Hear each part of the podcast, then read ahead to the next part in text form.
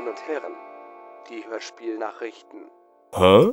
Ableger der Hörspielserie TKKG für eine jüngere Zielgruppe Start 2018. Seit Beginn der 80er Jahre des 20. Jahrhunderts existiert die Hörspielserie TKKG. Die zentralen Sprecherinnen und Sprecher werden seitdem naturgemäß älter und älter. Da die Serie aber kommerziell erfolgreich ist, sucht man nach Mitteln und Wegen, diesen Erfolg aufrecht zu erhalten. Bei den drei Fragezeichen wurde es vorgemacht. Es gibt inzwischen seit vielen Jahren einen Ableger für eine jüngere Zielgruppe namens die drei Fragezeichen Kids und dieser Ableger läuft auch recht erfolgreich. Im Jahr 2018 soll TKKG nun nachziehen und sein eigenes Spin-off für jüngere Zuhörerinnen und Zuhörer bekommen, namens TKKG Junior. Die Serie soll vor allem auf Kinder im Vor- und Grundschulalter ausgerichtet sein. Dementsprechend niedrigschwellig kann dann das Niveau der Folgen wohl auch angenommen werden.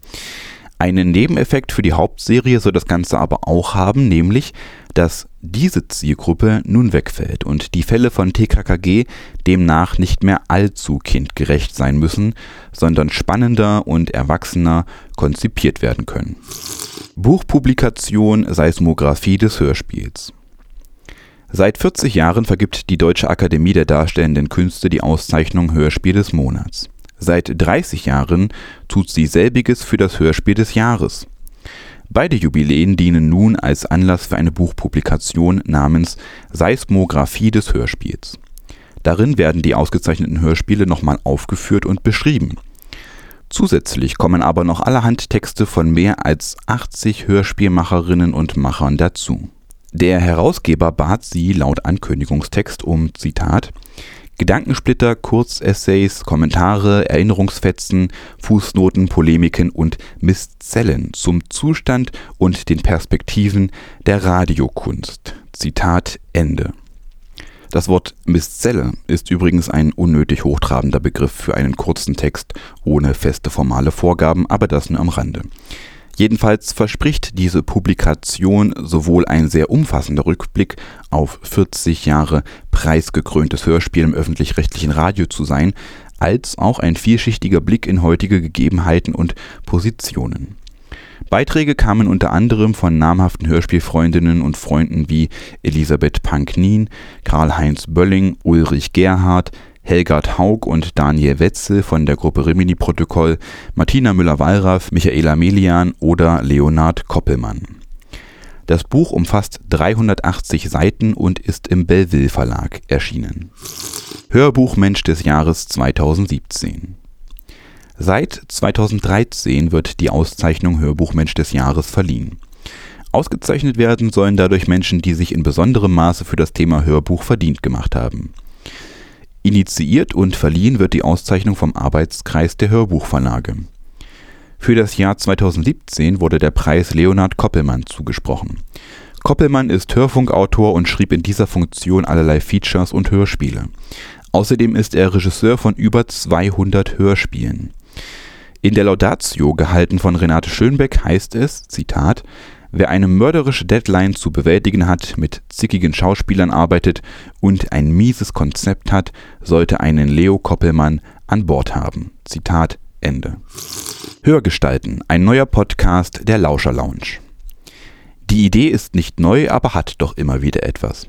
Man müsste mal diese ganzen Stimmen vorstellen, die wir in diesen ganzen Hörspielen, Hörbüchern, Werbeclips, Computerspielen oder sonst wo hören. Man müsste da mal die Menschen sprechen lassen, die zu diesen Stimmen gehören und sie nicht nur in ihren Rollen erleben, sondern in Erfahrung bringen, wer das tatsächlich ist, der oder die da diese eine markante Stimme hat. Seit Jahren gibt es immer wieder Bilderstrecken in Zeitschriften oder im Internet, die uns zumindest schon mal die Gesichter zeigen, die zu den entsprechenden Stimmen gehören. Aber was das nun für Menschen sind, erfährt man eher selten. Die Lauscher Lounge versucht dem nun etwas entgegenzusetzen. Die Lauscher Lounge ist eine recht hörspielaffine GmbH, die es sich zur Aufgabe gemacht hat, alles Mögliche, was mit Hörspiel zu tun hat, zu unterstützen und einem größeren Publikum näher zu bringen. Sie produziert und publiziert eigene Hörspiele. Der große Schwerpunkt liegt allerdings auf äußerst vielfältigen Live-Veranstaltungen rund um das Hörspielgenre.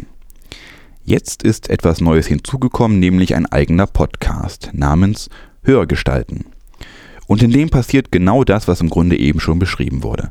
Die Lauscher Lounge Kollegen Josef Ulbich und Elias Emken laden sich Sprecherinnen und Sprecher ein, deren Stimmen man aus diesem oder jenem Kontext kennen könnte und reden mit ihnen über ihr Leben und ihre Arbeit. Seit Oktober 2017 existiert dieser Podcast. Inzwischen sind bereits fünf Folgen erschienen.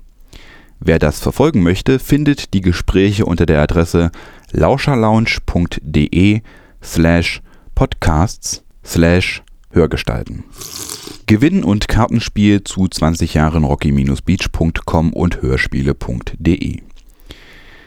Die Internetseiten rocky-beach.com und hörspiele.de feierten beide in diesem Jahr ihr 20-jähriges Bestehen. Rocky-Beach.com ist die wohl größte und umfassendste Fanseite zu der Hörspielreihe Die drei Fragezeichen. Auf ihr findet man alles Mögliche von Manuskripten über Fehlerlisten bis hin zu Fanhörspielen. Hörspiele.de hat einen breiteren Fokus und kümmert sich sowohl um kommerzielle als auch um öffentlich-rechtliche Hörspiele, hat eine eigene Datenbank an Sprecherinnen und Sprechern und war lange Jahre eine treibende Kraft hinter den Hörspiel Awards, dem Hörspielpreis der Internet-Fan-Community. Diese beiden Seiten haben sich nun also für eine gemeinsame Aktion zusammengeschlossen und richten ein Gewinnspiel aus. Um sich für die langjährige Unterstützung ihrer Sponsoren, Medienpartner und natürlich auch User und Besucher zu bedanken, haben sie ein Kartenspiel entwickelt und herstellen lassen. Es ist auf 400 Stück limitiert und 100 davon sind dem Gewinnspiel zugedacht. Das Kartenspiel heißt Kassettenkind und es besteht aus 33 Karten. Ziel des Spiels ist es, mit seinen Karten das Abspielen eines Kassettenbandes zu simulieren, bevor es zum Bandsalat kommt und dann als erste Person alle seine Karten losgeworden zu sein.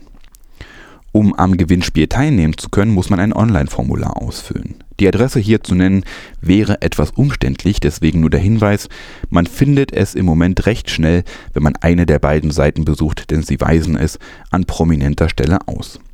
Das Gewinnspiel läuft noch bis zum 29. Dezember 2017. Die Kartenspiele sollen dann im Januar 2018 verschickt werden. Soweit die Hörspielnachrichten. Hm.